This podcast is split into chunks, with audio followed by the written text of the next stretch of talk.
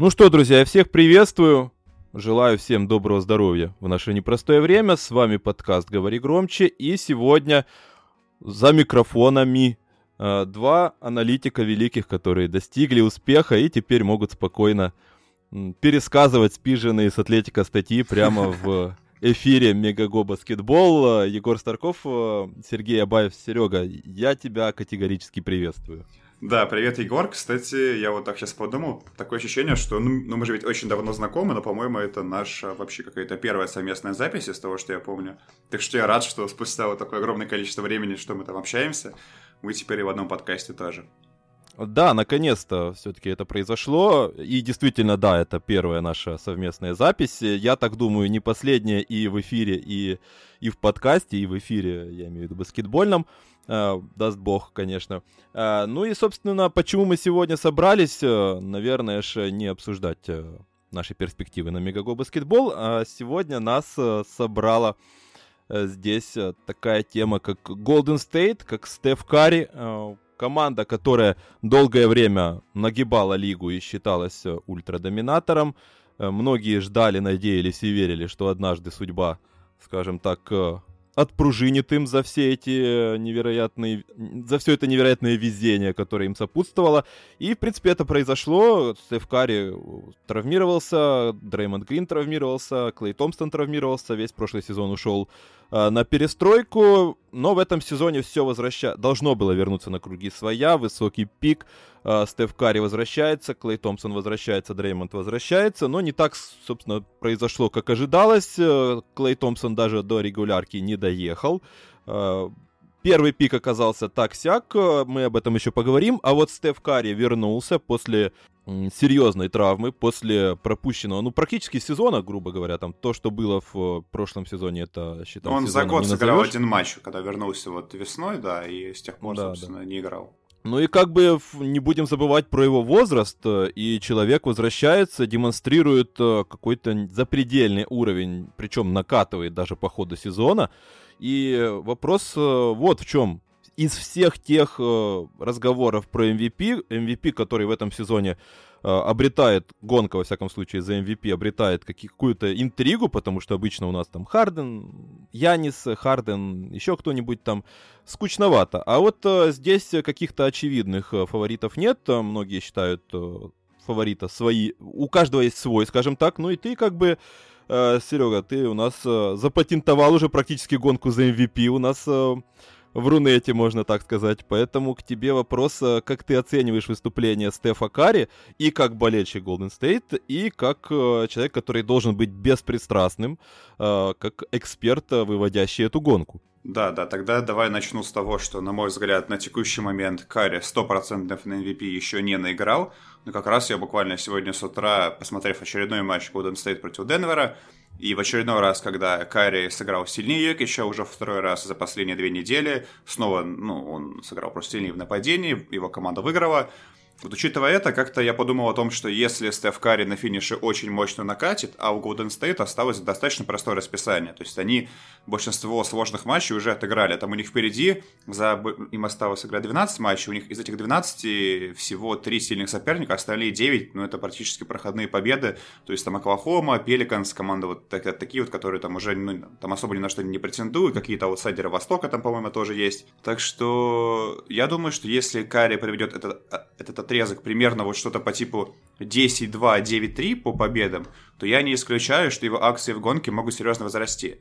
И особенно учитывая то, кто вообще это решение принимает, что все-таки это журналисты, на волне хайпа это все может быть. Поэтому я не исключаю, что Стеф эту награду в теории может и получить, но с другой стороны, если говорить по справедливости, по тому, как это должно быть, то я абсолютно убежден, что в этом году должен награду забирать Йокич, потому что по, не знаю, почти по всем продвинутым метрикам он абсолютно первый в лиге. Он до сих пор не пропустил ни одного матча. У него там сумасшедшая нагрузка по минутам. Он второй за сезон после Рэндова по общему количеству минут. Поэтому я думаю, что Йекич, учитывая то, что его команда все-таки выше в конференции, намного выше по победам, я думаю, что у Ка... Я думаю, что у Каря шансов должно быть не очень много. По, по справедливости, опять же. Я даже скажу больше. Сегодня как раз перепроверял все эти метрики, во всяком случае, которые выводит э, Баскетрев. Везде абсолютно Никола Йокич э, доминирует, причем с огромным отрывом.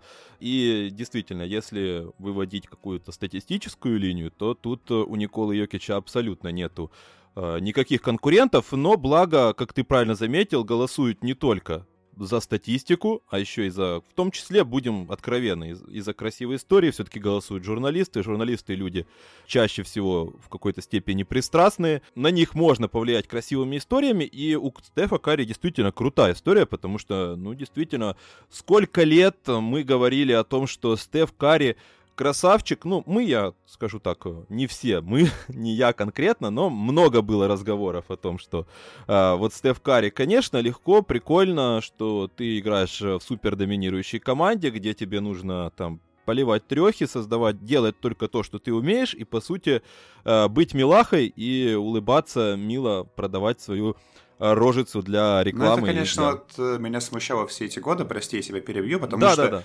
Ведь один самый простой критерий, что Golden State без Стефа Карри разваливался. С, с Дюрентом, с Томпсоном, с Грином они без Карри не могли стабильно побеждать. То есть, вот смотрим мы, допустим, сейчас на Бруклин, и понимаем, что там такая же ситуация с Харденом. Без Хардена команда просто не выигрывает. То есть, ключевой игрок в Golden State все эти годы был именно Стеф Карри, не Кейди, естественно. Кейди нужно было включиться буквально на одну-две серии в году. То есть, он весь год там играл, ну, просто стабильно хорошо, но при этом, когда Карри вылетал, то даже если там все как бы, остальные три звезды были на паркете, там они еле-еле наскребали на 50% побед. А со Стефом и без Кейди они там показали что-то за эти три года по типу, по-моему, 33-8, что-то такое. То есть, поэтому вот, собственно, и то же самое происходит сейчас в Бруклине. Я к тому, что видно именно вокруг кого строится команда. То есть, э, на мой взгляд, окей, не всегда, когда ты играешь в сильной команде, ты действительно прям какая-то там историческая суперзвезда. Но с другой стороны, если эта суперкоманда строится именно вокруг тебя, именно вокруг твоих сильных навыков, то говорить о том, что вот он там все делает в сильной команде, на мой взгляд, это странно тогда в таком как бы, случае. Поэтому я ну, вот изначально все эти годы, я даже хотел, чтобы Ставкари, возможно, оказался в более особом окружении, чтобы мы смогли на него посмотреть, и вот в такой роли, когда ему нужно в атаке делать уже прям совсем все, когда ему нужно брать на себя гораздо больше нагрузку, чем, э, чем он тянул раньше. И вот этот год, я думаю, на мой взгляд, показывает, что Стеф Карри по-прежнему сильнейший первый номер в лиге. То есть ни Ливард, ни Дончич пока, никто бы это не было еще, там, ни Ирвинг, прости господи, все они пока чуть-чуть ему все-таки еще уступают. Ну вот да, как раз э, про это и речь. Многие желали, недоброжелатели, хейтеры, скажем так, э, поиграть Стефу Карри примерно тем же набором исполнителей, который был там, не знаю, у Хардена в 2019 году, когда там все повыламывались и бы играли всякие Кеннеты Фариды. И, собственно, дождались. Наверное, в этом сезоне как раз э, Стеф, Стефу Карри приходится играть, по сути, с тем, кем придется. Хотя, ну, знаешь, как сказать, с кем придется. Все еще есть э, Дреймонд Грин, все еще есть э, достаточно неплохой состав по, по персоналиям, наверное, потому что, ну, многие по именам, команды... возможно, да? Да, по именам, да, правильнее будет сказать да, потому что, ну, многие команды правое яичко отдали бы за то, чтобы получить хотя бы Дреймонда или кого-то там, не знаю, Келли Убре с, э, ну, Эндрю Виггинс, ладно. А, но, в общем-то, и целом, состав-то более-менее или совсем плох. То есть, с одной стороны, если мы признаем, что состав более-менее и неплохой, то тогда возникают вопросы по тому, а, почему, собственно, команда сейчас идет э, меньше 50% побед, когда Рассел Уэстбрук с Андре Робертсонами Э, выдавал 57% побед э, в свой MVP-сезон, когда его все критиковали, по сути, за то, что э, он со слабой командой там набивает статистику. То есть, либо же как здесь mm-hmm. определиться, на твой взгляд, это слабая команда или, или прет... кому претензии okay, предъявлять okay, в такой ситуации? Тут на самом деле вот это очень сложная и комплексная тема, поэтому сейчас я постараюсь по порядку свое мнение объяснить. Я думаю, даже стоит, наверное, как-то пойти по пунктам. Я бы, может быть, даже начал все-таки со Стефа Карри, а потом уже плавно сдвинулся на команду. Собственно, мы еще с тобой это обсуждали перед подкастом. И вот давай как бы я как бы эту тему начну, что, на мой взгляд, это сильнейший сезон Стефа Карри в карьере в принципе. Именно регулярный.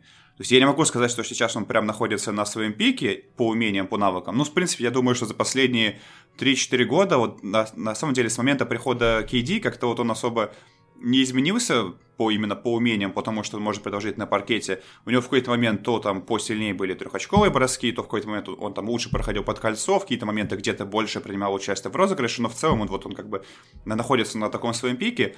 А почему именно этот сезон настолько важный? Начнем с простого, что вот ты как раз говорил про команду. Без Стефа Карри Golden State в этом году показывает исторически ужасное нападение, и если смотреть на разницу от среднего значения лиги, то есть то, то как работает нападение Warriors без Карри, и то, насколько оно хуже среднего значения по лиге, то это вообще, в принципе, одни из худших цифр в истории. То есть это, ну, вдуматься в это, на самом деле, очень, ну, не то чтобы сложно, как-то это звучит очень дико, что без Стефа Карри Golden State реально играет на ужасном уровне, и, в принципе, весь прошлый сезон мы это тоже могли наблюдать, что команда была худшей в лиге, 15 побед за сезон, 15, блин, это очень мало. В этом году тоже у них без Стефа Карри показатели 1-7. 1-7 это худшие показатели среди всех игроков лиги. Ну, среди всех команд, у кого вылетает звезда, 1-7 это хуже. У Далласа там, по-моему, 1-4 без Дончича, но все равно это как бы чуть меньше. И причем еще с самим Карри, что самое важное, 29-23. Это вполне себе приличные цифры, и на Востоке это, в принципе, было бы четвертое место. То есть, ну, когда Карри на паркете, Карри команду вытаскивает очень прилично. Например, у того же Ливарда как бы его команда выше, но у Ливарда 29-25. То, то есть у Ливарда хуже процент побед. Без Ливарда Портленд выиграл 3 из 4 матчей. Понятно, что там соперники, конечно, где-то слабее, но ведь и у Голден Стейта тоже соперники были на этом отрезке не, не самые сильные, и они там проигрывали Рапторс 53 очка, там исторически худшие какие-то, опять же, игры от них были.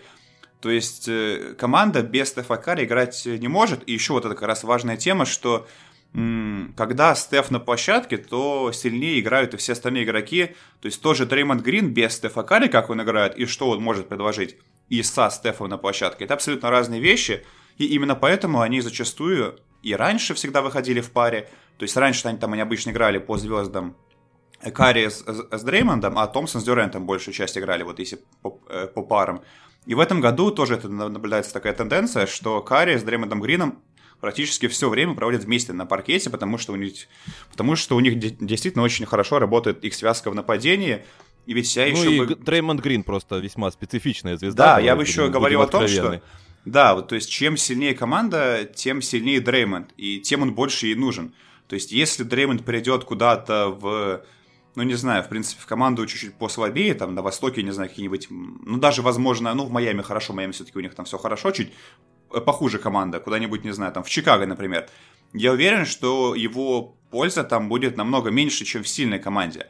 Потому что Дреймонд в атаке... Вот еще, кстати, в чем момент, что я допускаю такую мысль, что Дреймонд еще и Карри как бы существенно лимитирует в атаке, в том, что Дреймонд обязан быть первым плеймейкером своей команды, потому что если он не играет с мячом в руках, он абсолютно бесполезен. И поэтому Карри во многом э, не всегда может играть с мячом в руках и должен под это подстраиваться, потому что, ну, собственно, Дреймонд только так может играть нападение. Плюс еще о чем бы я говорил, что почему я считаю, что сезон у Карри получается вот этот прям на каком-то историческом уровне, потому что ведь он сейчас набирает 31,2 очка за игру, при этом, если смотреть, у него показатель эффективного процента с игры второй в лиге после Зайона – по трушутингу он, в принципе, первый, если э, мы, мы, мы берем звезд. То есть, если не брать там тех, кто бросает за игру чуть меньше раз, там Джо Харриса того же и так далее. Если брать звезд, то Карри второй, получается, с игры по проценту вот этому эффективному, и первый, в принципе, по трушутингу, который включает штрафные. И оба этих показателя, они находятся на том уровне, на котором они были в его MVP сезон, когда команда выиграла 73 матча. Только, опять же, важно то, что тогда как бы условия были одни, тогда у него была супер умная команда по интеллекту, которая понимает, как двигаться, тогда были там и Томпсон, и Дреймонд Грин, который бросал тогда трешки 40% э, почти весь год. Была куча спейсинга, а теперь, то есть у Карри вот такие вот ужасные условия, где он выходит иногда ну, в паре, точнее, не в паре, а в пятерке, там, с тремя не, не бросающими игроками, с двумя не бросающими игроками, и играет с ними очень много. То есть спейсинга нет, комбинации нет, движения без мяча у Golden State нет обычно, и вот в таких условиях Карри играет даже сильнее, чем тогда. Поэтому, на мой взгляд, это вот очень важно понимать, что он не просто набивает свою статистику, проседая по эффективности, он остается на вот этом самом уровне эффективности запредельном, там 49% с игры, почти 43% трехочковые, вот в таких условиях. Это как бы ведь очень важно. Я, кстати, хотел, да, я даже, наверное, добавлю немножечко, потому что просматривал перед этим по поводу вот атаки и исторически худшего а, нападения.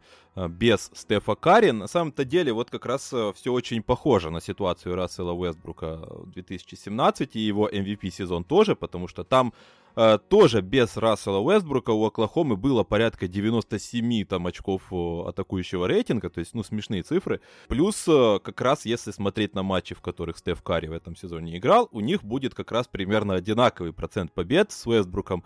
Э, то есть, по сути, все упирается в те матчи, в которых Стеф Карри действительно отсутствовал и которые Golden State проигрывал минус 40, минус 50, минус 30. То есть просто сдавал матчи, ну, я не, не могу иначе сказать. Э, я согласен. Сути. Э, и здесь э, действительно возникает вопрос к тому, что, в принципе, у меня возникает некий диссонанс в контексте того, что я большой поклонник Элли Убре, я большой поклонник прогресса Эндрю Виггинса уже 4 года, но это такое, ладно, допустим, по сути, там многие хвалят Эндрю Виггинса в этом сезоне. Нет, он хорошо а... прибавил, да. Просто, опять же, я бы что сказал, что весь состав, Уиггинс, Убре, там игроки скамейки, все они дико не, нестабильны. И они могут привести один хороший матч, и потом все будут говорить, что вот, посмотрите, Уиггинс там закрыл Кавая в концовке, да, в начале сезона было, то есть, когда uh-huh. Уиггинс именно в обороне сыграл здорово. Но потом провести там два слабеньких матча с какими-то командами по типу, не знаю, там, Кливленда или, там, опять же, там, тех же Пеликанс, там года года стоит их проиграет, и как-то уже об этом никто говорить и не будет. Поэтому то есть стабильности нет абсолютно. И опять же, вот еще тот же Убра, меня что больше всего смущает, что по интеллекту команда, ну, то есть очень слабенькая. То есть там, конечно, ребята стараются, и молодые игроки стараются. Например, Таскану Андерсон, парень очень интересный, который вообще как бы непонятно кто, но теперь играет и в старте какие-то матчи точнее проводил. Вот, Джордан играет Пул как вернулся из G-лиги, ты что? Да, ну он, да, там очень хорошо трешки попадает. То есть, ну, но в целом, если смотреть именно в среднем по сезону, то команда, конечно, действует очень бедно, на мой взгляд, именно интеллектуально тоже.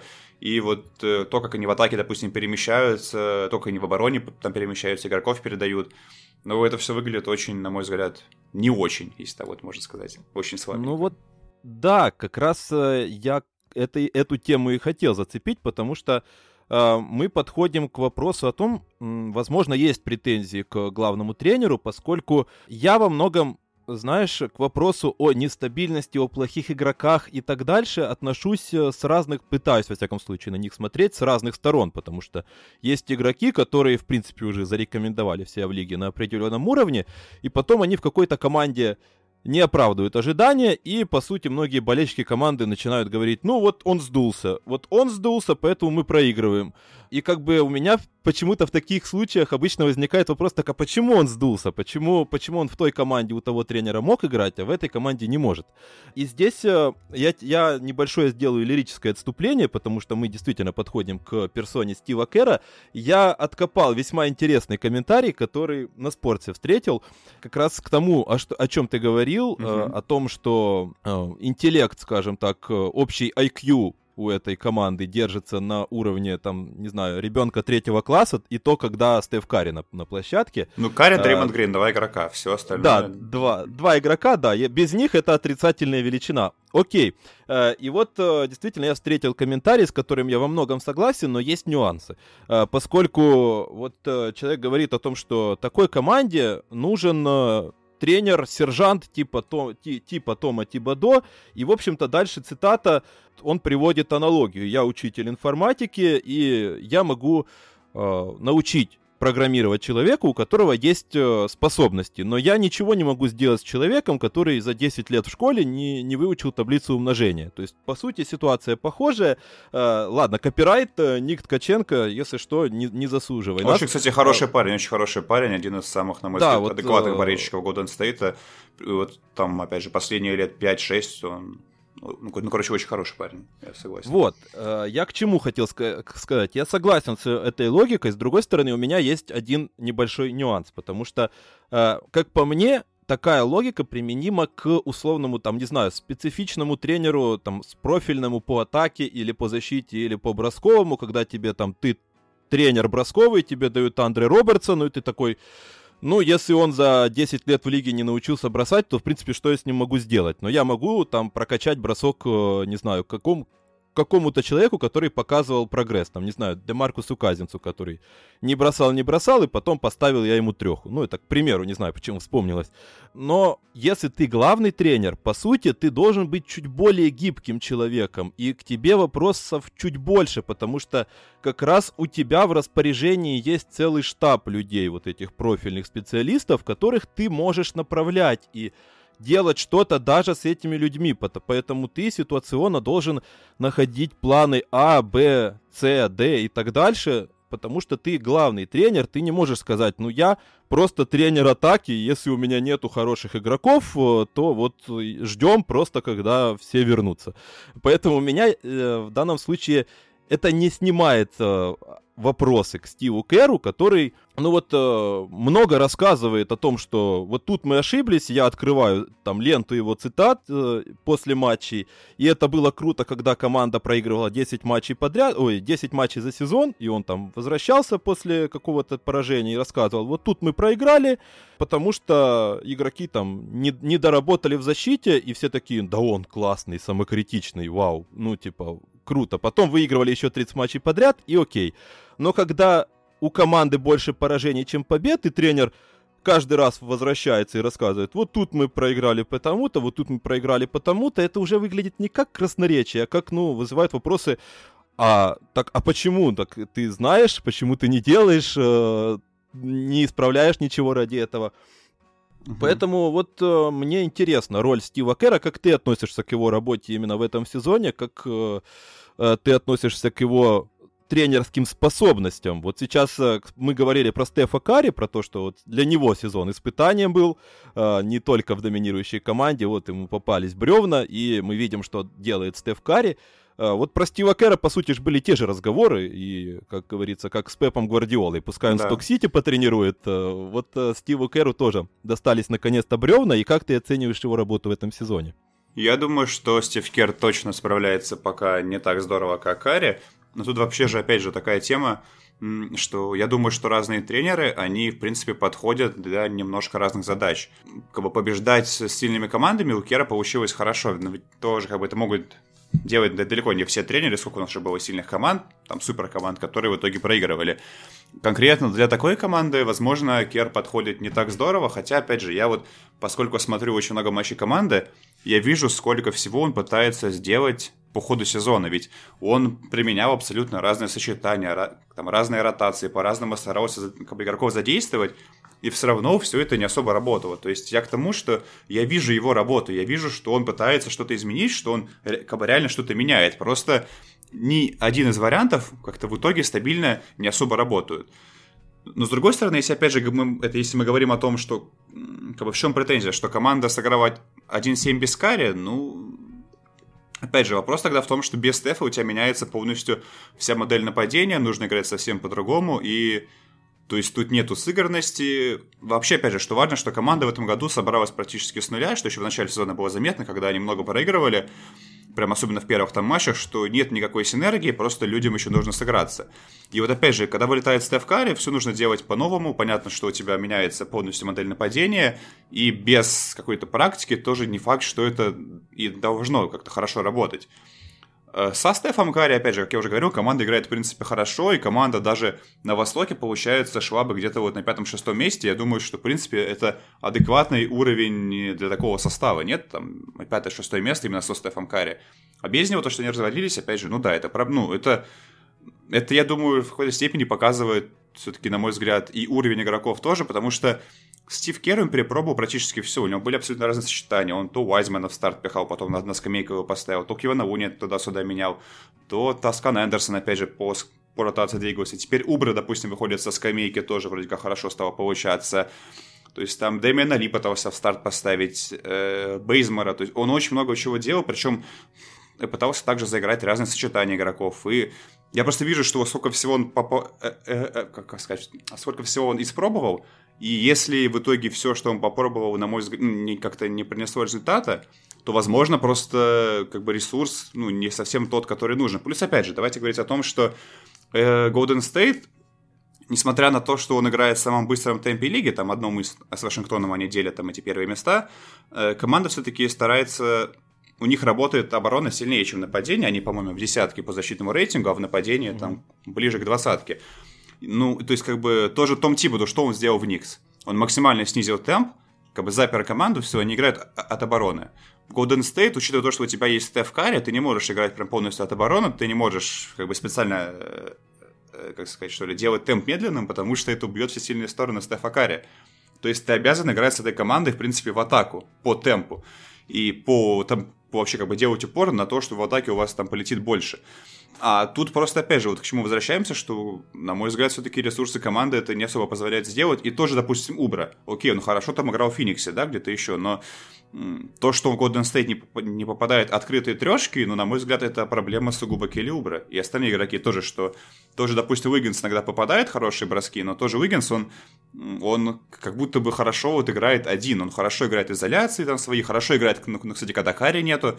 То есть без Карри на этом отрезке он индивидуально играл хорошо, там поднял себе проценты и так далее. Но вот весь сезон, как бы, когда нужно там в важных матчах побеждать, у Уиггинса очень часто может быть там очков 10 или 12 или 14, когда он просто даже не, не бросает по кольцу, как будто бы то есть, не, не чувствует себе уверенности, либо еще что-то. То есть Стив Кер, на мой взгляд, проделал большую работу и попробовал какие-то разные вещи, и то, что это не сработало, все-таки говорит о том, что состав у Golden State, возможно, еще хуже, чем люди думают просто. Или какая-то, не знаю, опять же, там сочетаемость игроков, да, может быть, не идеальная. Согласен, наверное, в какой-то степени. Как я уже говорил в принципе, у меня нету, скажем так, очевидных претензий к Стиву Кэру, как, э, скажем так, по пунктам. Возможно, потому что я э, не так активно слежу за Golden State, как ты.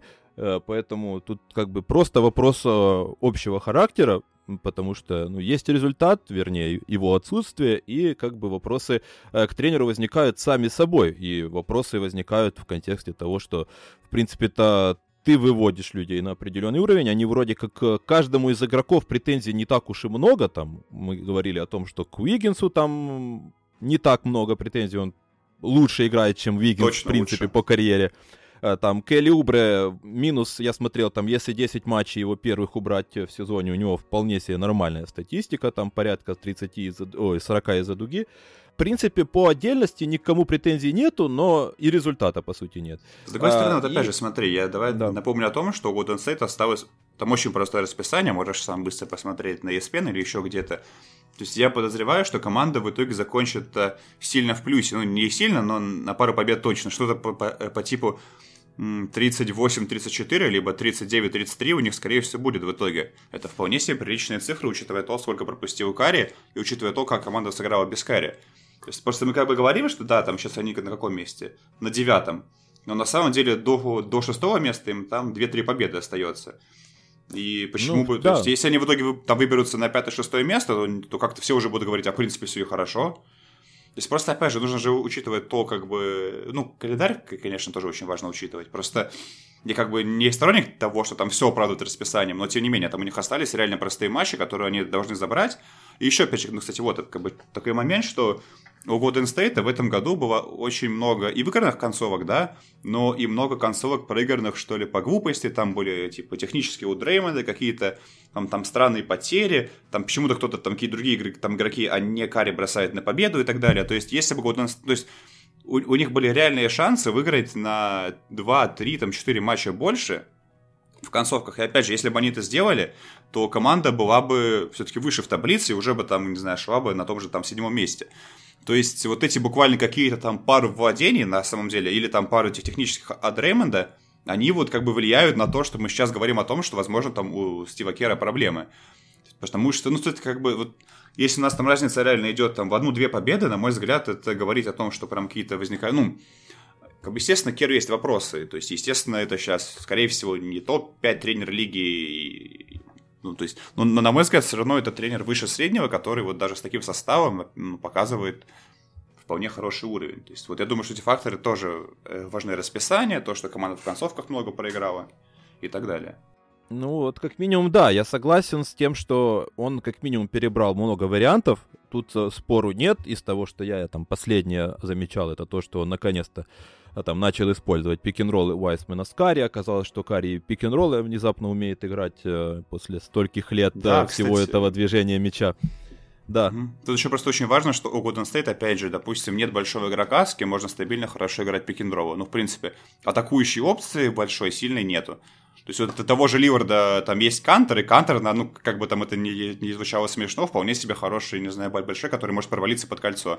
Нет, ну, ну Кантер, не скажу, что он там хорошо провалится под кольцо, он просто большой, как бы его заслон освобождает тебе ну. километр пространства, да. Как минимум, да.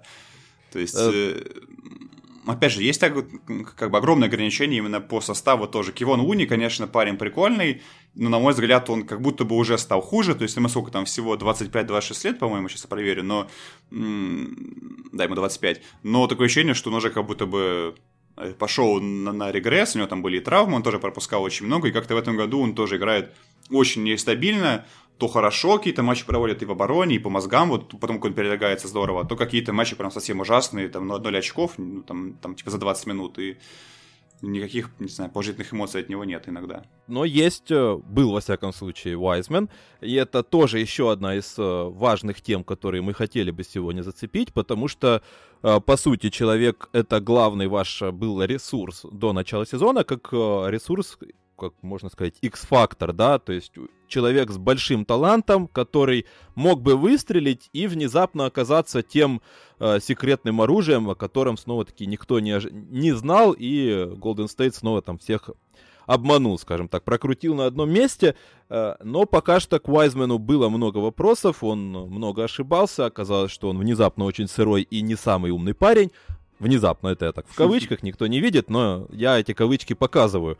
Э, в общем-то, и тут тоже есть э, вопросы к развитию игрока, потому что я, с одной стороны, понимаю, что сезон сложный, э, ситуация в команде сложная, потому что вам вроде как нужно побеждать, э, а Джеймс Вайсман — это баскетболист, который, скорее всего, мне больше всего напоминает условного Деандре Эйтона, который ушел на драфте несколько сезонов назад, и с которым нужно нянчиться, которого нужно учить, потому что Центровой, по сути, такого формата, это человек э, вроде вратаря в футболе, который, ошибки которого исправлять некому, ошибки которого бросаются больше всего, ответственность на котором лежит всегда больше, и поэтому э, рассчитывать на него сложнее в команде, в которой которая планирует побеждать, скажем Очень так. хорошее сравнение, да, действительно, я согласен максимально. В- вот, поэтому тут как бы такого игрока нужно учить, ему нужно показывать, э, разжевывать, э, направлять и так дальше, как это делает, там, не знаю, Крис Пол, например, сейчас. Э, до сих пор, учитывая то, что там Феникс уже вы... играет на победу и еще как играет на победу, все равно там продолжается вот эта вот вера в прогресс Деандре Эйтона, его терпеливо учат, показывают, что нужно делать. С Уайсменом у меня есть недопонимание того, как в команде и в клубе видят его будущее, поскольку вот э, все эти истории с его жесткими наказаниями от Стива Кэра, с э, втыками от Дреймонда Грина, э, на мой взгляд, я сейчас не буду говорить о том, что я великий эксперт по развитию баскетболистов, который вывел там, не знаю, на звездный уровень десятки олл-старов, нет. Но, с другой стороны, если смотреть на вот те же аналогии с Эйтоном, тут, как мне кажется, таких игроков нужно, наоборот, проявлять терпение, а не включать с ними сержанта, начинать после каждых ошибок их прессовать, демонстративно их присаживать, э, там э, всячески подчеркивать, где он ошибся, потому что в очередной раз э, человек просто теряется и не знает, что ему нужно делать. Потому что он играет сегодня 30 минут, завтра 15 в наказание, потом снова 30, потом снова 3 матча 15. И как бы вроде бы не обвинишь, вроде бы все можно прикрыть тем, что мы играем на победу, мы ищем варианты того, как вы, выигрывать прямо сейчас. С другой стороны, по сути, это ваш лучший из э, имеющихся ресурсов. Появится прогресс у Эйтона, будет выигрыш только вам, по сути. Ну, сейчас это, наверное, уже не актуально, потому что он вылетел, но вот э, в общем и целом по сезону, как ты относишься к Эйтону и как ты считаешь... К Вайсману. Стоило... Вайсману. Э, к, да, оговорка mm-hmm. по Фрейду, да. Э, к Вайсмену стоило ли больше проявлять терпение и делать больше акцента на его прогрессе, либо же наоборот э, результат важнее, по сути, даже в таком сезоне. Э, и, в принципе, такой вот такой подход оправдан. Я даже как-то думал, что ты сначала спрашиваешь о том, как бы вообще стоило ли брать Вайзмана на драфте, а еще... Я хотел к этому тоже. подвести, да. Просто давай, может быть, с этого как-то начнем даже, потому что все-таки выбор на драфте принимается до того, как мы как сказать, это э, посмотрим на игрока во время сезона, то есть он принимается на основании того, что там имели Golden State, когда его драфтовали. И что мы тогда знали о Вайзмане, что он сыграл в колледже всего три матча там из-за скандала с махинациями, ну, в общем, ладно, не, не будем уже в это углубляться, в принципе, эта тема, там, кому интересно, она известная, кому не интересно, то и ладно. Так вот, да, Вайзман сыграл всего три матча в колледже, то есть э, чувак абсолютно без опыта, что, на мой взгляд, для позиции центрового, ну, то есть для позиции разыгрывающего, как, допустим, приходил Гарланд, и для позиции центра, это, на мой взгляд, самые такие вот важные вещи. То есть для форвардов, для защитников это, по идее, еще не так критично. У них там функционал вначале чуть поменьше, в первые годы карьеры. А вот у центров и разыгрывающих это очень важно. И, допустим, тот же Гарванд в этом году показывает хороший прогресс, когда он постепенно, ну, в Кливленде который, который постепенно обживается в лиге, и как-то у него получается гораздо более интересно, там и трехочковые хорошо летят, и передач больше, в целом-то у него приличные цифры, по-моему, что-то типа 17 плюс 5 у него уже на второй сезон. Так вот, и Вайзман на момент э, драфта сыграл всего три матча, то есть чувак без опыта, и понятно, что в начале твоей карьеры, в начале своей э, карьеры он много делать не, не сможет. Также, что еще важно, что перед сезоном он полностью пропустил тренировочные вот эти сборы, лагеря. Он, по-моему, то ли... Нет, он... Там какие-то, в общем, то ли были протоколы у него, там чем-то связано с ковидом, то ли просто у него какая-то была там э, травма, я уже забыл, честно говоря.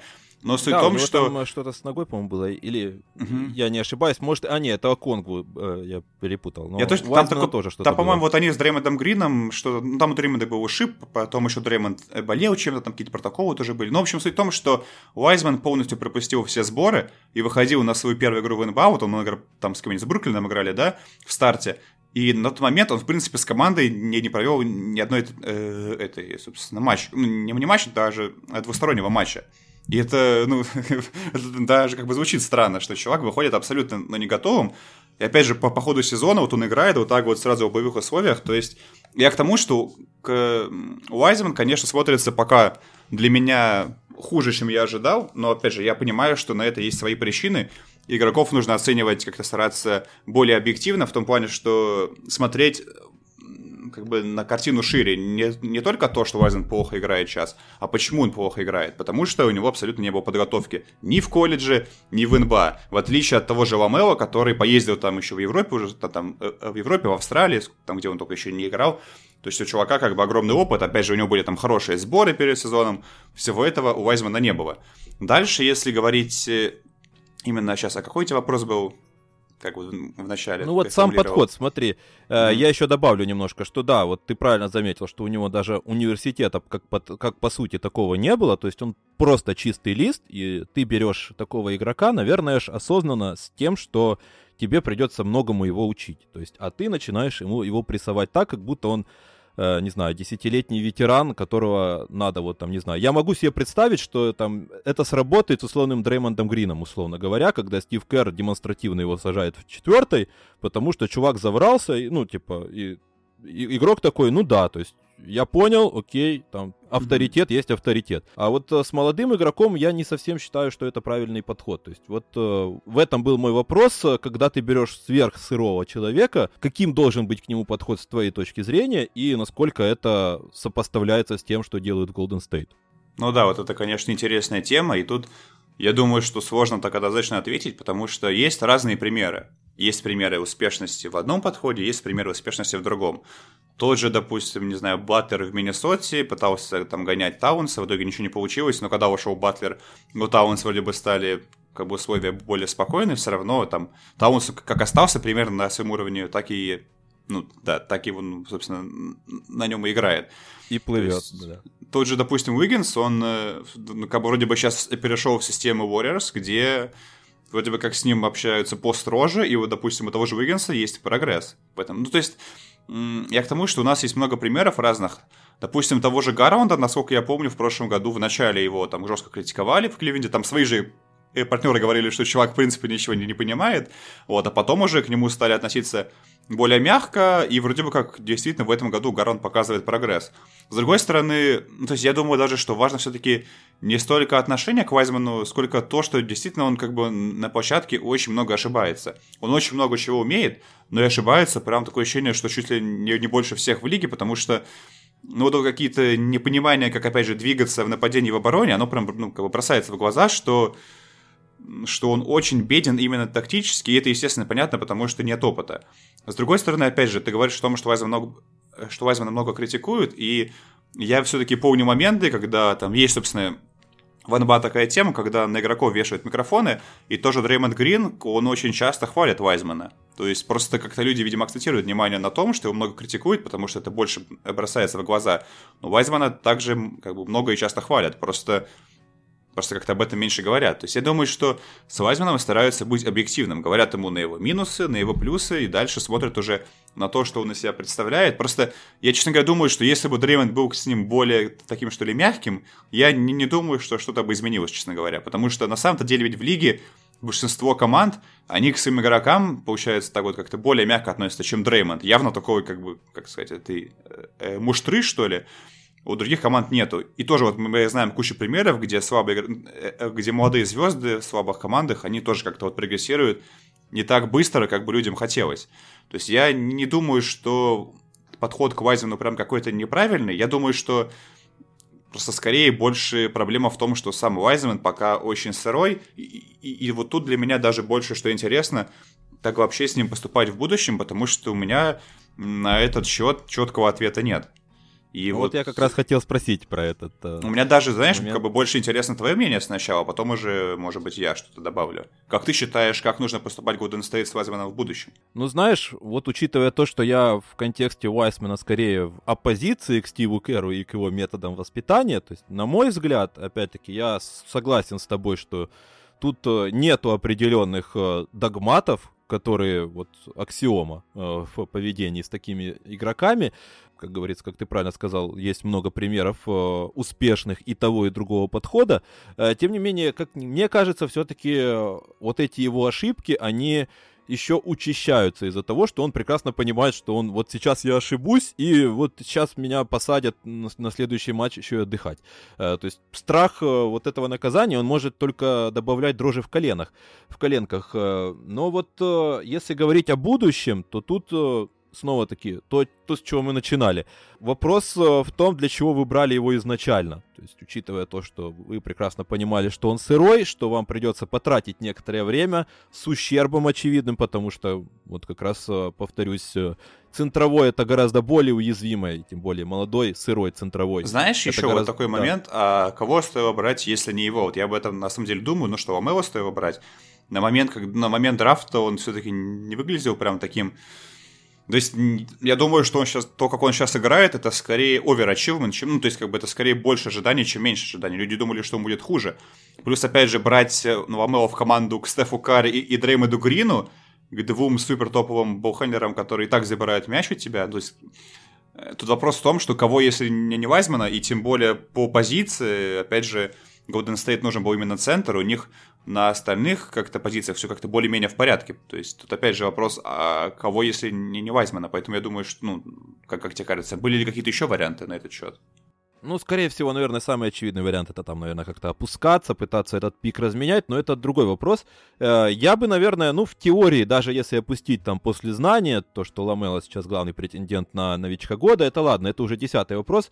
Э, возможно, была какой-то, был какой-то кейс в его сторону, учитывая то, что там слухи ходили, что вроде как э, на него посматривают, и можно было бы, в принципе, представить, что там Стеф Карри сможет больше играть без мяча, что он, что он любит и умеет делать.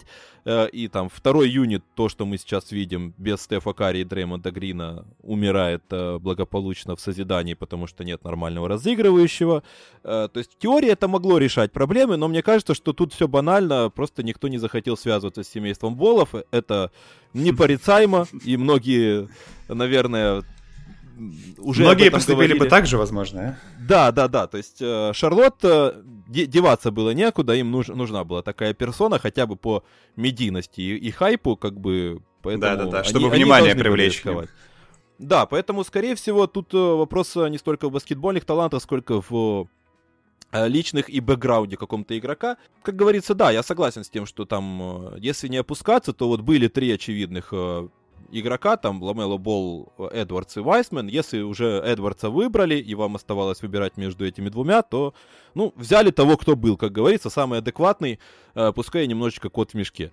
Если говорить о будущем, то тут вопрос э, самый очевидный, наверное, э, то, что его надо заворачивать куда-то и отправлять в какую-то команду, где есть, например, звезда, но готовая на выход, скажем так, и есть желание, готовность дробь э, следующие несколько лет потратить на воспитание из Вайсмена, баскетболиста с мозгами уровня NBA, там, ну, Вашингтон Визардс.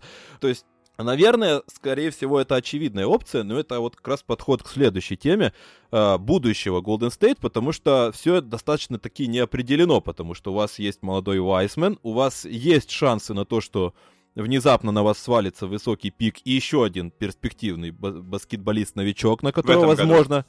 да, э, возможно, понадобится потратить еще времени или там снова-таки загубить его талант где-то. Либо же у вас уходит Келли Убре, у которого заканчивается там или опция, Он точно или... уходит, насколько я понимаю, он уходит точно, и как раз он уже стал вот. уходить даже со скамейки, настолько он команде, ну, не подходит, на мой взгляд, тоже. Поэтому я думаю, что он точно уйдет. Ну тут э, Плюс денег разговоры... на него, в принципе, нет денег, то есть, ну там же как бы с платежкой беда, какие деньги на Келли Убра, откуда? Ну да, вот э, его ж, э, по сути, брали для того, чтобы загнать, наверное, в дедлайн, но не получилось, как бы, и тут э, ходили разговоры, что можно бы сделать из него какого-то Андрея Гудалу для бедных, да. Типа там договориться. Если бы он хотя перейдет... бы понимал баскет на уровне, ну там хотя бы в пол уровня от Игуадала именно по игровому интеллекту. Потому что Игуадал это что он умел толком? В принципе, он как бы выезжал на мозгах и на том, что у него физические данные в обороне есть. Да. Ну вот, собственно, да. То есть э, я на самом-то деле не совсем понимаю претензий к Келли Убре глобальных, там, знаешь, э, как э, вешать всех собак на него, потому что, ну, он, по сути-то, не был никогда all да, он харизматичный, то есть тут вопросов нет, я за это его люблю, то есть, но он как бы играет примерно на своем уровне, то есть, ну, в общем-то и целом, да, он не, не геймченджер, типа, не, не человек, который будет делать разницу, поэтому, но тем не менее, это все равно человек, который уходит, и у тебя вроде бы как э, какая-то ветка есть, э, вилка, э, развилка, как правильно будет сказать, э, два пути перед тобой, у тебя есть, э, с одной стороны, неплохой вариант э, пере, как-то подтягивать молодых игроков и пытаться по-быстренькому организовать какую-то перестроечку, но как бы у тебя есть э, звезды, которые все еще в порядке, но будем надеяться, что Клей Томпсон тоже все еще в порядке, и как бы не за горами вот этот контракт с Стефа Карри, который, скорее всего, будет на 217 миллионов и 4 года. А, вот, э, слушай, наверное, самое первое, что нужно говорить, это то, что Стеф Карри, его новый контракт, э, учитывая то, что а вот, кстати, у него великолепный напомню мне, он его будет подписывать после этого сезона, в смысле не сколько там действует, а когда именно будет проходить момент подписания, уже об этом известно. То есть он его а, ну хочет ну вот, продлить заранее. Знаю... Ну вот если заранее продлевать, то у него там получится, типа, еще надбавка в 4 года и 217 миллионов, ну по-моему, ну, да. вот как-то так, по-моему, если сейчас продлевать. Тут просто а, важен ты... еще момент таймингов, чтобы понимать. Если это придется сделать уже этим летом, тогда, в принципе, ситуация вроде бы как совсем очевидная. Э, вот, кстати, да, очевидно, но нет ли здесь ловушки, потому что, ну, Стеф Карри выдает Безус... великолепный сезон, но я, наверное, я сейчас сам, сам прекрасно понимаю, что это такой порядок бреда, э, что никто не скажет, не, ну ты понимаешь, Стеф, ты же понимаешь, через 4 года ты там не будешь уже олл-старом, поэтому мы не дадим тебе контракт, дадим тебе ветмин. Э, но нет, конечно, но тем не менее, наверное, это очевидный вариант, но есть ли вариант, что сам Стеф Карри может э, решить куда-то свинтить, потому что слухи накаляются, что команда вроде как э, декларирует э, планы бороться, но, тем не менее, все меньше, возможно, веры в то, что это действительно контендер, а Стеф Карри сейчас почувствовал, что он все еще в порядке, и, возможно, у него есть э, перспективы и, не знаю, какие-то амбиции еще раз э, захватить э, пару колечек, возможно, не знаю. Ну вот, э, как вариант, я транс- ретранслирую те понял, э, понял. вещи, которые слышал. Я, честно говоря, не думаю, что он куда-то будет уходить. Я думаю, что он останется и всю карьеру сыграет Warriors. Возможно, на последние один-два года там вернется в Шарват, откуда, там, где его семья живет, собственно. Ну, не, не семья, а вот именно родители, там, папа и так далее. Вот. Я думаю, что, то есть, да, он, он останется в этой команде. Я думаю, что ему самому, на самом деле, вполне комфортно. Он, то есть, ему уже 33 года, окей, ему осталось на топ-уровне сыграть, ну, скорее всего, там 2-3 сезона на самом топ-уровне, то есть на уровне топ-10 лиги, потом он уже неизбежно, скорее всего, все-таки пойдет вниз, как и, как и все игроки, собственно. Вот, поэтому, смотря вот на платежку, я думаю, как бы отвечая на вопрос, что делать Golden State, я думаю, что, э, допустим, как бы чего хочу лично я, как болельщик, и чего хотят, как бы, скорее всего, все болельщики, чтобы команда оставалась на плаву, чтобы команда остава... оставила этот состав, потому что ведь проблема в том, что чтобы уходить в перестройку, то есть как бы, кто вообще уходит в перестройку в НБА? Те, у кого прям совсем перспектив нет, либо те, кто получили какого-то игрока, возможно, вокруг которого можно перестраиваться, либо какое-то там сочетание из этих пунктов. Как бы, что у Golden State? У них вполне себе крепкая команда, которая еще там со здоровым Томпсоном, с тем, когда они чуть-чуть как бы платежку рас, как бы расчистят, когда у них чуть-чуть вот, вот эти молодые игроки еще подрастут, тоже там Джордан Пул станет посильнее, с Вайзманом ситуация непонятная, опять же, то есть его либо как бы обменяют на, там, с кем-то, на какого-то сильного игрока, то есть команда станет сильнее, скорее всего, в ближайшие годы еще чуть-чуть.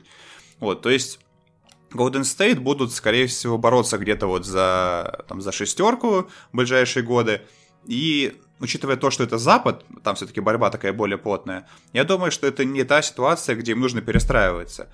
Плюс у них даже вот как бы в чем вопрос, что нет игрока, вокруг которого можно прям стопроцентно строиться, потому что Уайзман, с одной стороны, это идеальный центр будущего, который, в принципе, умеет вообще все на паркете, да, то есть он и бросает, там трехочковые, дальние, средние, и у него какая-то техника есть, то есть там может кого-то там спиной обыграть кольцу, и в обороне потенциально он может быть супер сильным, потому что габариты, потому что инстинкты, блокшоты хорошо ставит и так далее. То есть там Тремонт Грин его подтянет по, по навыкам, по пониманию, то есть и как, как бы вроде бы он и передачу где-то отдавать может. Ну, то есть он может таким и стать, не знаю, ну, что ли, Демаркусом Казинсом с обороной. Ну, понятно, что, наверное, как бы в нападении чуть-чуть послабее, но в обороне явно посильнее. То есть, как бы вроде потенциал есть, но с другой стороны, когда это произойдет, и настолько ли в этом большая уверенность, потому что потенциал далеко еще не, гарантирует то, что он на деле станет вот там, каким-то Казинсом, Дэвисом и так далее. Поэтому я пока не вижу такого игрока, вокруг которого можно было бы прям стопроцентно перестраиваться. Чтобы, как бы сказать, чтобы строительство вокруг него, это было предпочтительнее, чем борьба там с Карри, с Томасоном, с Грином за какие-то высокие места. Потому что я думаю, что болельщикам всегда интереснее смотреть за тем, как команда все-таки борется за что-то, и, допустим, радоваться тому, как Стеф Карри, там, не знаю, накидал кому-то 40 очков, и команда прошла, типа, там, во второй раунд, не знаю, обыграв там кого-то, это, мне кажется, гораздо прикольнее, чем э, наблюдать за тем, как строится молодая команда, где толком нет игрока, вокруг которого можно строиться. И плюс, опять же, я вот смотрю на платежку и вижу, что, ну, у команды даже не то, чтобы есть ресурсы для перестройки, потому что у всех лидеров контракты до 2023 года до конца точно, на 24 у Грина есть опция игрока, который он, скорее всего, ну, которого 100% возьмет. У Томаса контракт до 24 года. У Стафакария, скорее всего, будет продление. У Уиггинса, то есть на один год раньше заканчивается контракт. Поэтому я, исходя из платежки, думаю, что Golden State будут продолжать э, э, бороться. Естественно, эта команда даже в моем понимании уже будет явно не фаворитом, скорее всего, там и не топ-2, и, и не топ-3 даже в своей конференции. Тем не менее, это крепкая команда, которая будет еще сражаться. И я думаю, что просто... То есть, как бы в перестройку можно всегда уйти, да, но тут как бы не то, чтобы есть к этому предпосылки. Я бы больше бы задумывался о том, как вот, как возможно обменять молодых игроков, там, с тем же, не знаю, с Уиггинсом, возможно, на самом деле даже с Дреймондом Грином, или, не знаю, уже, ну, вот. как бы с Томпсоном Я просто вряд ли его кто-то отдаст. Ну, вот с Грином, просто такое ощущение, что Грин я просто очень люблю Грина, но даже я как-то начинаю понимать, что он команду во многом ограничивает очень серьезно причем. И с тем же Свайзманом они не особо сочетаемы ведь, да, потому что, на мой взгляд, в нападении Грин с Вайзманом как-то сочетаются не очень. В обороне, то есть, в принципе, все окей, да, но в атаке спейсинга пока не очень много, и, скорее ну, всего, нужно... просто кем-то одним из них, по Да, вот либо скорее... ты играешь угу. через одного, и другой стоит поленом, вот, вот. либо ты играешь через другого, второй стоит поленом. Я, я, я как раз хотел об этом сказать, что, скорее всего, придется выбрать между Грином и Уайзманом, и, на самом деле, тут просто... С другой стороны, вопрос в том, что если вы меняете Грина там с каким-то с высоким там пиком, который они сейчас получат от Миннесоты, да, если вы меняете Грина с кем-то вот на какую на кого-то еще игрока, то будет ли этот игрок прям сильнее ну, как бы Грина для этой команды? Тоже как бы большой вопрос. То есть э, я просто вот самое сложное для меня, что я не очень вижу какие-то хорошие обмены для Golden State. Я не понимаю, как в условиях платежки, зная как бы о том, как, как происходит обмены в НБА, зная там о соотношении зарплат, кого они могут взять, на какую позицию, что, там, как бы, чтобы это сделало Golden State явно сильнее, чтобы ради этого стоило кого-то отдавать из молодых. То есть тоже мне непонятно. С другой стороны, опять же, тут, тут есть очень много вопросов. А как будут молодые развиваться? Там игрок с драфта, Уайзман, как они будут расти в условиях, когда нужно побеждать и бороться там за второй раунд, за финал конференции, тоже как они будут расти, абсолютно ну, непонятно. Поэтому для меня вопрос э, очень такой комплексный, опять же, сложный, но я думаю, что если говорить глобально, то вектор будет такой, что все-таки они будут продолжать ну, бороться за что-то серьезное. Ну, скорее всего, да. Я прекрасно понимаю, что вряд ли здесь, несмотря на все попытки там лагеря Леброна форсировать новости про то, что там Стеф Карри в теории может присоединиться к нему когда-то там. Просто смотри, вот давай, из... вот, Егор, давай такое сравнение. Кто за последние годы в НБА прям так явно уходил в перестройку? Давай, давай просто посмотрим. Хьюстон, где Хартон сказал, что он не хочет играть, это явно не, не про Голден Стейт. Ну, там Орландо, в принципе, были на дне, это понятно. Допустим, Оклахома, да? Команда, которую можно вроде бы примерно сопоставить с текущими Warriors, как бы можно, можно, я думаю, да, но при этом, на мой взгляд, Оклахома находилась все-таки по потенциалу несколько ниже, чем эти Golden State, и как раз, ну, то есть, э, там Оклахома с Уэсбургом, с Джорджем, это все-таки не Golden State с большим трио и так далее. Поэтому я думаю, да. что команда вот там уровнем пониже. То есть, вообще, вот кто в последние годы уходил в перестройку, все это были команды, у которых явно шансов меньше. Поэтому я просто не особо вижу причину Golden State уходить в перестройку сейчас. Это можно будет сделать там спокойно через года 3-4. Ну, и они, в принципе, особо-то ничего не, не потеряют. Кого не потеряют? Уайзмана. Если мы говорим, ну, как бы, если мы говорим в исторической перспективе, Уайзман это обычный новичок, который, ну, перспективный, да, но такие новички приходят каждый год. То есть Уайзман это явно не тот игрок, с которого нужно прям э, хвататься, цепляться и так далее. То есть каждый год есть игроки по типу Уайзмана и Golden State, если не захотят перестраиваться, спокойно в итоге рано или поздно такого игрока получат. Поэтому а... вот, вот так вот.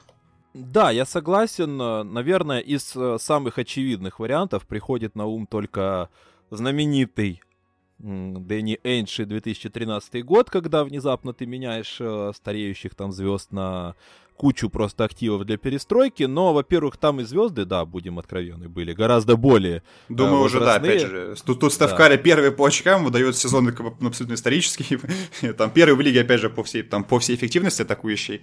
А там все-таки действительно ребята ну, если говорить просто про степень неуважения к таким легендам, то есть вот если по такой, по такой логике. Плюс, опять же, а, смотри, но... еще важный момент последний, что, опять же, прости, что тебя перебью, просто нет, нет, как нет. это воспримут именно болельщики, давай просто к этому посмотрим. Отдают куда-то там Стефа Карри, понятно, что это просто, типа просто катастрофа, но даже Томпсона, там, Дреймонда Грина, как-то все-таки это ну, я думаю, что оба уже легенды клуба. Дреймонд Грин тоже его майка, на, на мой взгляд, будет без сомнениями под сводов, поднимут под своды арены как бы Томпсон в принципе не обсуждается. То есть я думаю, что это легенды клуба уже действующие, как, как бы живые, и отдавать их, опять же, это вызывает огромный еще и у болельщиков ну, как-то вопрос, а зачем, почему? Новости из параллельной вселенной, да, у нас больше идут, э, где такое возможно, скорее всего, действительно такое невозможно. И, наверное, чтобы закрыть тему, я бы еще привел аргумент э, матчи со Стефом Карри, будем откровенны, не с Warriors, со Стефом Карри, потому что нынешний Warriors э, это и есть Стеф Карри, э, по сути собирают э, на своих матчах такие аншлаги по зрительскому интересу на телевидении, как матчи плей-офф, по сути, команды, которая сейчас идет меньше 50% побед. И, собственно, ни один топовый матч У них разве меньше 50? Собирает... У них же ровно 30-30, все-таки попрошу. Да? Я смотрел просто 29-30 еще, да, прошу прощения. Ну, вот сегодня они выиграли у Денвера, все, да, давай да, все-таки. Да, поправка. Ладно, простите, простите да меня, я окаянного. Э, да, ну, в общем-то, не суть важно, да. 50% побед, собственно, и они, по сути, уделывают там матч э, Warriors, Warriors и Celtics э, собрал 2,5 миллиона людей э, по просмотрам, а Clippers параллельно собирают по 800 тысяч. То есть это смеш... смешные цифры, и э, мы говорим о том, что для команды и для владельцев это, конечно же, все еще золотая жила, которая приносит свой доход, и поэтому тут э, нету вариантов, учитывая то, что они еще и недавно переехали, поэтому, скорее всего, э, тут э, генеральная линия руководства останется прежней, мы будем доить Стефа Карри до тех пор, пока он может играть и улыбаться, поэтому тут вопросов, наверное, нет никаких в контексте последующей перестройки. Скорее всего, эта команда будет э, дальше пытаться добиваться. Но вопрос, конечно же, у меня возникает э, с тем, что нужно делать с вот этими вот Уайсменом, потенциальным пиком Миннесоты. У меня, кстати, вот вопрос э, просто к тебе. А как ты считаешь, вот опять же, по поводу Дреймонда Грина интересная позиция именно со стороны, то есть не, не болельщика Warriors, как тебе вот его перспектива в команде, и как ты считаешь, его вот это там, опять же, там сочетание Аскари, то, что он в атаке забирает мяч у всех игроков, то есть что вот он, опять же, без броска, как тебе кажется, то есть нужно ли пытаться менять Грина, именно с твоей точки зрения? А, ну, опять-таки, как ты уже сказал, вопрос в том, э, на кого менять, конечно же. Тут э, нужно подобрать хороший вариант, и в общем и целом, я не считаю его неприкасаемым. Вот э, я, я выражусь так, потому что, да, я согласен с тем, что он один из лучших защищающихся баскетболистов лиги, в принципе, да, вопросов Кстати, нет вот никаких. буквально сегодня с Йокичем, я не знаю, когда будет э, э, подкаст, скорее всего, чуть позже, но вот э, последняя игра с Денвером, где он сыграл против Йокича, ну, абсолютно великолепная, кто хочет, там, не знаю, пересмотрите какие-то, либо там просто хайлайты отдельные посмотрите. То есть, опять же, в обороне против Йокича, который выше сантиметров на 10, там потяжелее сантим... там, там килограмм на 20-30. Собственно, да, Грин сыграл понимаешь, шикарно. Э, вот вопрос, э, вопрос в этом. Я, с одной стороны, согласен, с другой стороны, баскетбол сейчас э, такой, когда у тебя команда бежит в 200 владений, там на, на, две, на две команды, ну, в 100 владений, пускай там и больше. А, с таким темпом, как по мне, кажется, что все-таки игрок, который э, слишком специфичен и зависим в атаке, то есть, по сути, он сейчас садится и встает исключительно со Стефом Карри, потому что он, э, ну, не хочу говорить минусовой, но крайне уязвим э, я, без Стефа Карри я, на кстати, паркете. Да, давай говорить о том, что без Стефа Карри Дреймонд Грин в нападении точно будет минусовым, без вопросов. И матчи без Стефа Карри 8 игр. Ну, там, по-моему, Грин сыграл в 6 без Стефа Карри, но, но в любом случае они это показали очень хорошо, на мой взгляд.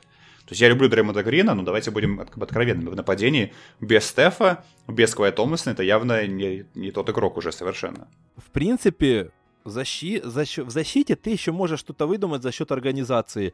Э, а вот э, сейчас, если он еще и начнет сдавать э, по возрасту, возможны проблемы в атаке они начнут перевешивать э, эту пользу. Поэтому я считаю, что он как минимум не, так сказать, не неприкосновенен.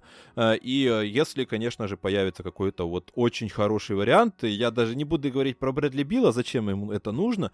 Не знаю, разве что выбрасывать по 50. Я думаю, что и обмена хорошего какого-то за Брэдли Билла, ну, его, его в принципе, да. нет у Годенса. Вашингтон откажется, очевидно. Ну, не знаю, может быть, не знаю, если там пик да даже да, не знаю, там вопрос, ну, да. Ну, да не, не. Да, сложно, сложно придумать, поэтому действительно, если появится, я считаю, что все-таки Клей Томпсон и Стеф Карри неприкосновенны, тут вопросов нету никаких. Uh, Splash Brothers это, в принципе, бренд, который приносит вам вот эти вот сумасшедшие просмотры. Дреймонд uh, Грин, вот я же говорю, как и ты, я уважаю его там за лидерские качества, за его защиту и так дальше, но я не считаю его, вот он как-то третий всегда в этой, в этой компании, поэтому все равно в, в очередной момент он может оказаться лишним. Поэтому я, я бы не сказал, что он неприкосновенен, и в дальнейшем, наверное, мы еще увидим, что он первым выпадет, как мне кажется. Знаешь, ну, я бы так... еще в конце такую важную вещь сказал, ну, потому что, опять же, многие болельщики нас будут слушать. Возможно, я бы еще сказал бы пару слов про молодых игроков, которые как раз вот последние два года пытались подрасти. И на самом деле, что я хотел сказать, что все у Golden State в плане молодых не очень здорово. Я бы очень хотел, чтобы у них кто-то прогрессировал. Но вот в этом году, кроме, да, кроме Джордана Пула, Дэймон Ли, вот они два из, там, единственные, кто хотя бы что-то показывают. Эрик Паскал это прям совсем как бы мимо, совсем как бы парень ничего не умеет. В прошлом году он выезжал чисто на физике за счет того, что он огромный, мощный, толстенький такой. Он мог проходить под кольцо, там попадать какие-то броски оттуда. В плане нападения у него трешка очень слабенькая, нестабильная, его постоянно оставляет открытым, спейсинга он дает немного. В обороне абсолютно ничего не может, потому что медленный, а под кольцом маленький, то есть ни, ни на периметре, ни, ни под кольцом. То есть как бы совсем прям в никуда. По интеллекту тоже понятно, что не, не тот уровень.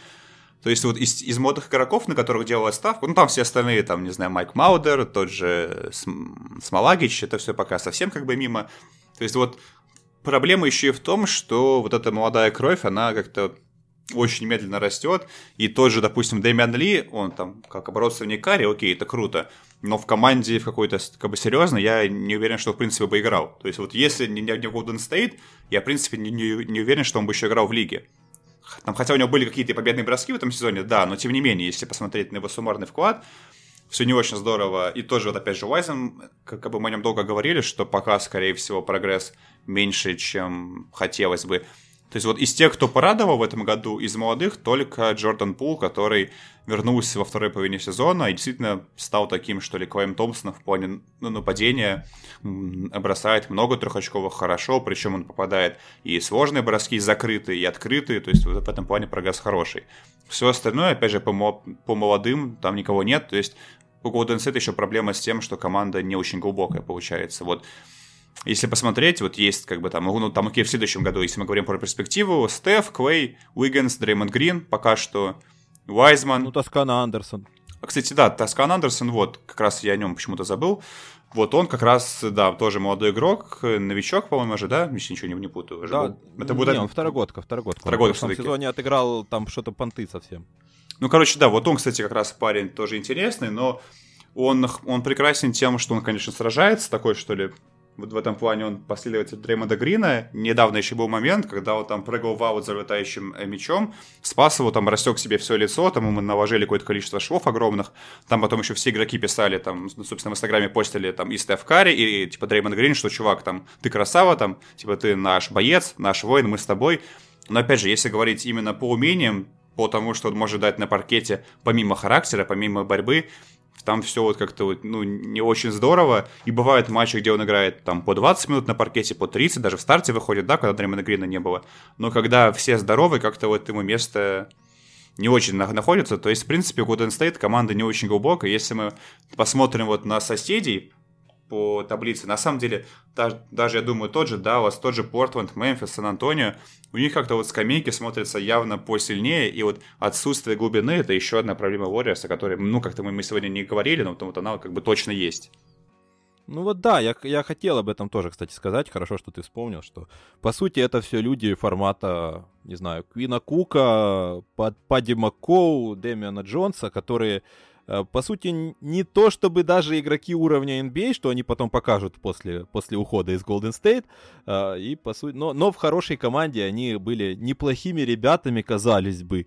Э, ну вот сейчас, как бы видим, сильной команды нет, и поэтому эти ребята, которые вот всякие Куки и Маккоу, а сейчас бы играли, наверное, на месте э, вот всех этих ребят типа Демиана Ли.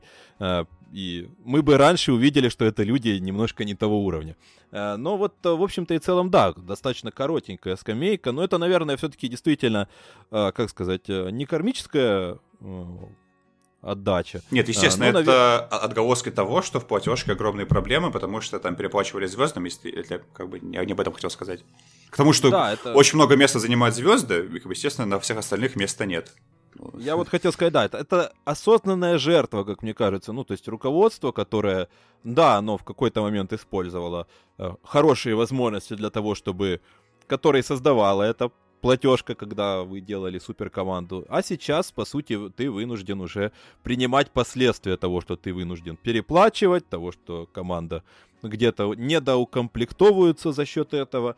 Поэтому, скорее всего, да, Golden State э, примерно это и ждет. То есть ты дожидаешься того, что Клей Томпсон вернется, что он будет в порядке, и в дальнейшем уже, э, ну, вот как ты считаешь, mm-hmm. вернется Клей Томпсон и будет, ну, я 80, пускай, процентов того, что он, кем он был до этого, это может, не знаю даже считать оптимистичным или пессимистичным прогнозом, э, насколько эта команда, если еще уйдет Убре, на что она может претендовать? Это команда давай, первого, второго финала конференции. Ну, давай так, если мы говорим о текущем состоянии на Западе, я думаю, что эта команда...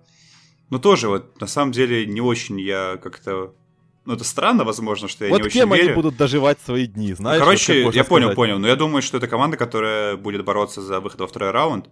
Но защит, ну, о чемпионстве речи явно идти не должно, потому что Томпсон... Все-таки давайте, как бы, давайте посмотрим опять же на то, что происходит в лиге. Многие игроки возвращаются после таких вот долгих травм. То есть даже не столько по здоровью там вопроса, сколько потому, что там отсутствие практики игровой. То есть нужно снова как бы привыкнуть к этим к нагрузкам, к ритму, к тому, что ты, ты, там, ты теперь делаешь много бросков за игру. Да, то есть и Карри вернулся, и Дюрент, в принципе, по игре хорошо вернулись. Но опять же, есть вопрос в том, что в современной лиге как-то вот очень много травм, и у тех, кто уже, у кого уже возникают проблемы со здоровьем, у них как-то вот травмы эти продолжаются, то есть вот опять же тот же KD такой самый яркий пример, э, пример бывший э, партнер, собственно, Томпсона. И я просто допускаю, что если Томпсон возвращается и играет хорошо, все равно у него периодически могут возникать какие-то проблемы с ногами.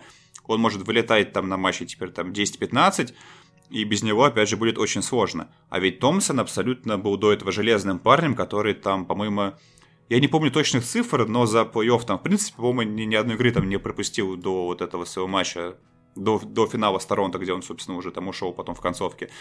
Вот, то есть э, он всегда был хорош не только тем, что он хорошо играет, но и тем, что он очень надежный, самый надежный игрок Warriors в плане здоровья. И я допускаю, что вот его это стабильность в плане здоровья, стабильность в плане того, что он тянул огромную нагрузку и оставался здоровым, эта стабильность может пропасть, и теперь он будет периодически пропускать матчи. А говоря про уровень, честно говоря, я думаю, что в нападении все будет как, как и раньше шикарно. Плюс я даже не исключаю, что, возможно, он трешки будет бросать какой-то степени даже сильнее, потому что, допустим, вернулся Кейди, сейчас Бруклин бросает трешки с выше процентов в карьере, тоже Стеф спокойно вернулся, сейчас бросает трешки, ну, не с выше процентов в карьере, но учитывая его условия, по отсутствию спейсинга, возможно, это самый, опять же, ценный сезон по атакующим навыкам у Стефа. Поэтому я думаю, что и Томпсон тоже в плане броска ну, проблем не будет, это точно, на мой взгляд. А вот э, в обороне очень у меня большие опасения от того, как он будет успевать перемещаться и насколько вообще ему можно будет доверять такую большую нагрузку по опеке игроков там по типу Митчева, Ливарда, Ирвинга, кто там еще есть вот из маленьких, того же Хардена. То есть я думаю, что в обороне это как, как раз основные ну, проблемы и возникнут у него. Наверное, все-таки я с тобой соглашусь, потому что у меня примерно такое э, такое же представление о том, как должно все выглядеть. Но, в принципе, это не такая уж плохая старость, как говорится, для франшизы. Да, это, в принципе, а, окей. В принципе, если они еще и будут собирать примерно так же, как э, собирают сейчас, учитывая то, какой ажиотаж до сих пор вызывает сам Стеф Карри одним своим существованием, по сути, на, э, на карте NBA. А, ну, конечно, это, это принципе... давай просто говорить о том, что это в последние 10 лет, в любом случае, второй игрок лиги после Леброна, по медийности, по, по отношению к нему, по тому, как он вообще влияет на баскетбол. То есть э, это ведь была интересная новость, что в этом году Стеф Карри оказывается самый критикуемый игрок НБА в Твиттере. То есть никого не, не, не критикует больше. То есть как, как, ну, как бы это, в принципе, и объяснимо, с одной стороны, с другой стороны, это странно, что почему Стефа Карри столько критикуют, за что, что он сделал такого, что вот на него такой шкал критики обрушивается. То есть но, но при этом, опять же, по той же статистике, там просто один парень проводил исследование, где выяснилось, что Стеф Харри самый критикуемый, но при этом, по-моему, в тройке по и хвалебным отзывам тоже. То есть я к тому, что он, он, он как бы у всех вызывает эмоции. То есть его все либо обожают, либо все прям критикуют жестко. То есть это действительно парень, на, на которого всем не пофиг, если так можно выразиться. Да, определенно. То есть там, скорее всего, если говорить о критикуемости, то тут э, вопрос, мне кажется, просто количественно. Ну да-да-да. Там... По сообщениям да. в Твиттере больше всего в этом году было негативных именно о Стефи Карри. То есть не о Леброне, там, некому еще, не знаю, Уэстбурге, кого там критикуют, до того же, собственно, там, KD, не о них. Да, но скорее всего, да, я согласен. Э, тут э, явно дело именно в том, что он просто один из самых обсуждаемых, поэтому, соответственно, и самый один из самых критикуемых в том числе. Поэтому, да, действительно, Стеф Карри до сих пор вызывает э, кучу интереса к своей персоне, и так будет, наверное, еще не один сезон, даст бог, конечно же, э, потому что, ну, я, я не люблю его за то, что он какой-то слишком идеальный, конечно, но э, глобально, конечно, приятно всегда наблюдать за его игрой. Тут э, неприятно это признавать, но да, это так и есть. Э, поэтому, собственно, это все, что мы, наверное, хотели сегодня обсудить. Э, если как тебе кажется, в конце, да. давай сделаем такой прогнозик ради интереса, как тебе кажется в итоге, что будет с Golden State в этом сезоне? То есть, как тебе кажется, на каком месте они закончат в таблице, и потом, собственно, что будет с ними в плей-офф? Ну, как бы именно мнение со стороны, опять же, интересно. Не болельщика, а, а вот обычного аналитика. Да, вот э, интересный вопрос. Э, я, честно говоря, к нему не готовился. Э, но, в общем-то и целом, у меня есть представление. Конечно же, если зависит, многое зависит от того, на кого они, конечно же, выйдут. Поэтому там еще вопрос решается с тем, скорее всего, это будет какое-то седьмое-восьмое место в, в любом случае, э, и дальнейшая судьба с э, кем-то из э, пары Юта, Феникс и там Клип, Клиперс. Я просто Денвер. знаю, что думаю, что самое, ну как бы, что возможно им даже выгоднее быть там типа восьмыми-седьмыми, чтобы играть с Ютой и с Фениксом, а не подниматься на шестое место, чтобы играть там с какими-нибудь Клиперс или, возможно, там с Лейкерс, если они там обратно да, вернутся в последних однозначно. матчах. Я согласен с этим сто процентов, потому что, ну, действительно, ну, да, Клиперс. Ну, против Клиперс все-таки, ну, нет, совсем, я думаю, будет сложно. Да, при всем уважении, да. Э, тут сложно, тем более, что мы прекрасно понимаем, что Клиперс там экономят силы, Лейкерс без Леброна, без Дэвиса просели, но все они будут э, в плей-офф сильнее. А вот э, чего нельзя сказать ни про Юта, ни про Феникс, при всем моем уважении к Фениксу и тому, как я рад прогрессу этой команды. Поэтому я бы сказал, что, ну, как минимум 7 матчей в, первом раунде, и там непредсказуемый итог, потому что я бы даже поставил больше шансов на то, что они пройдут Юту и там э, оформят какой-то, как там, я не помню, сколько там было. Они в 2007 не... году как раз оформляли против Дауса победу в первом раунде, когда выходили с восьмого места на Даус, который, да, собственно, да, да. был первым. Это вот, опять же, такая очень известная история. Там выбили Warriors, эта команда называлась потом. Да, да, вспомнил себе. точно, да. Э, вот как раз э, вспоминал про вот этот случай.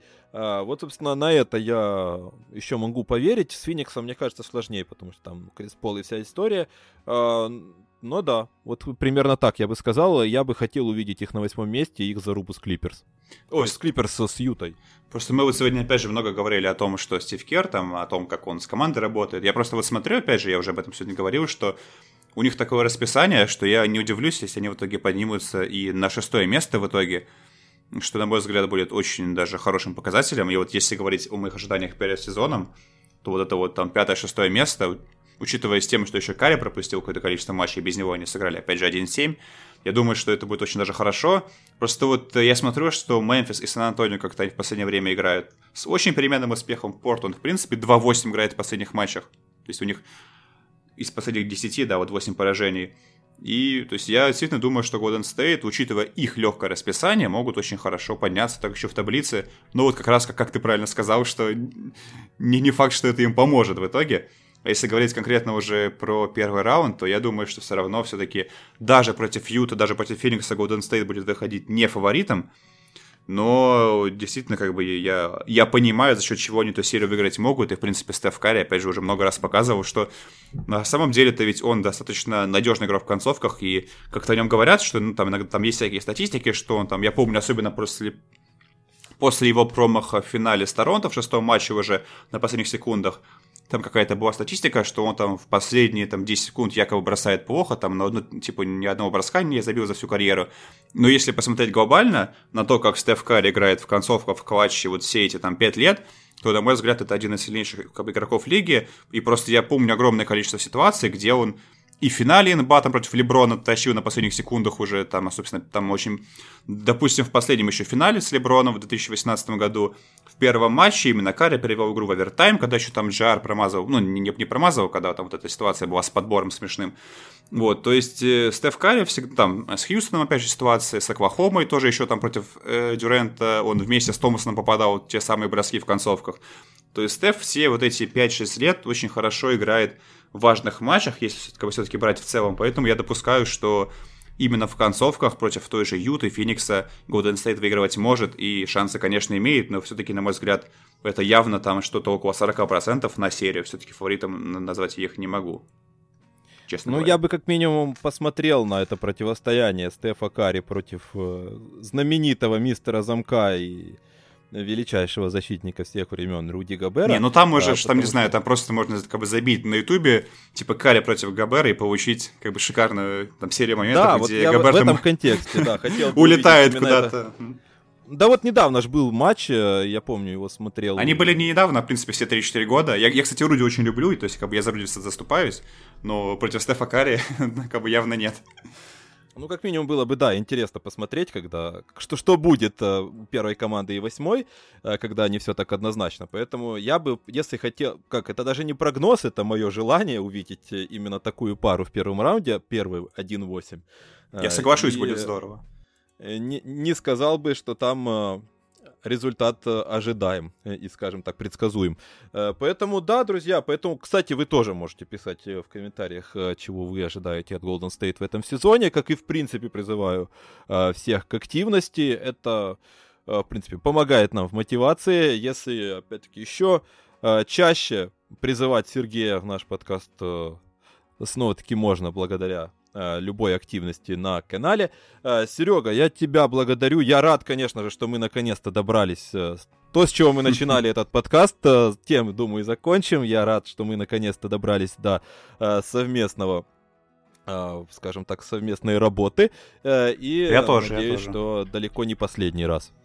Да, спасибо большое, что позвал. Я, в принципе, вообще за то, чтобы авторы как-то коммуницировали, записывали подкасты и делали все это в первую очередь с уважением, принимая позицию и, там, и другого как бы, собеседника, и свою тоже как-то высказывая. То есть я получил огромное удовольствие, так что да, как бы спасибо.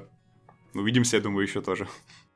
Обязательно. Поэтому, друзья, еще, наверное, скажу, что вот если уже зацепили наших коллег, то э, для э, полноты картины можете еще оценить э, статью нашего коллеги Игоря Сошникова, который недавно Кстати, опубликовал да, ее да, на Sports.ru. Да, то есть тоже про Golden State. Мы с тобой собирались записать это еще раньше, но он нас немножечко опередил, пока мы с тобой собирались. Ну, честно говоря, сделать. вот я не совсем там согласен, там у него есть какие-то очень верные мысли, но не все они тоже мне нравятся. То есть да, даже вот у болельщиков да, я... бывают разные мнения. Я думаю, это к тому интересно, что зрители могут послушать одного там другого третьего, и потом как-то как бы сопоставить аргументы и оценить, что им нравится больше, что им кажется более правильным в этот момент.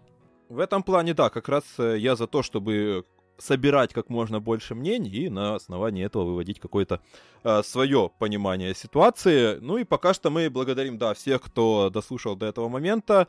Мне остается, по сути, пожелать только еще раз э, доброго здоровья всем, кто у нас э, в наше непростое время. Присоединяюсь. Так. Ну и, соответственно, да, всем хорошего баскетбола и до новых эфиров.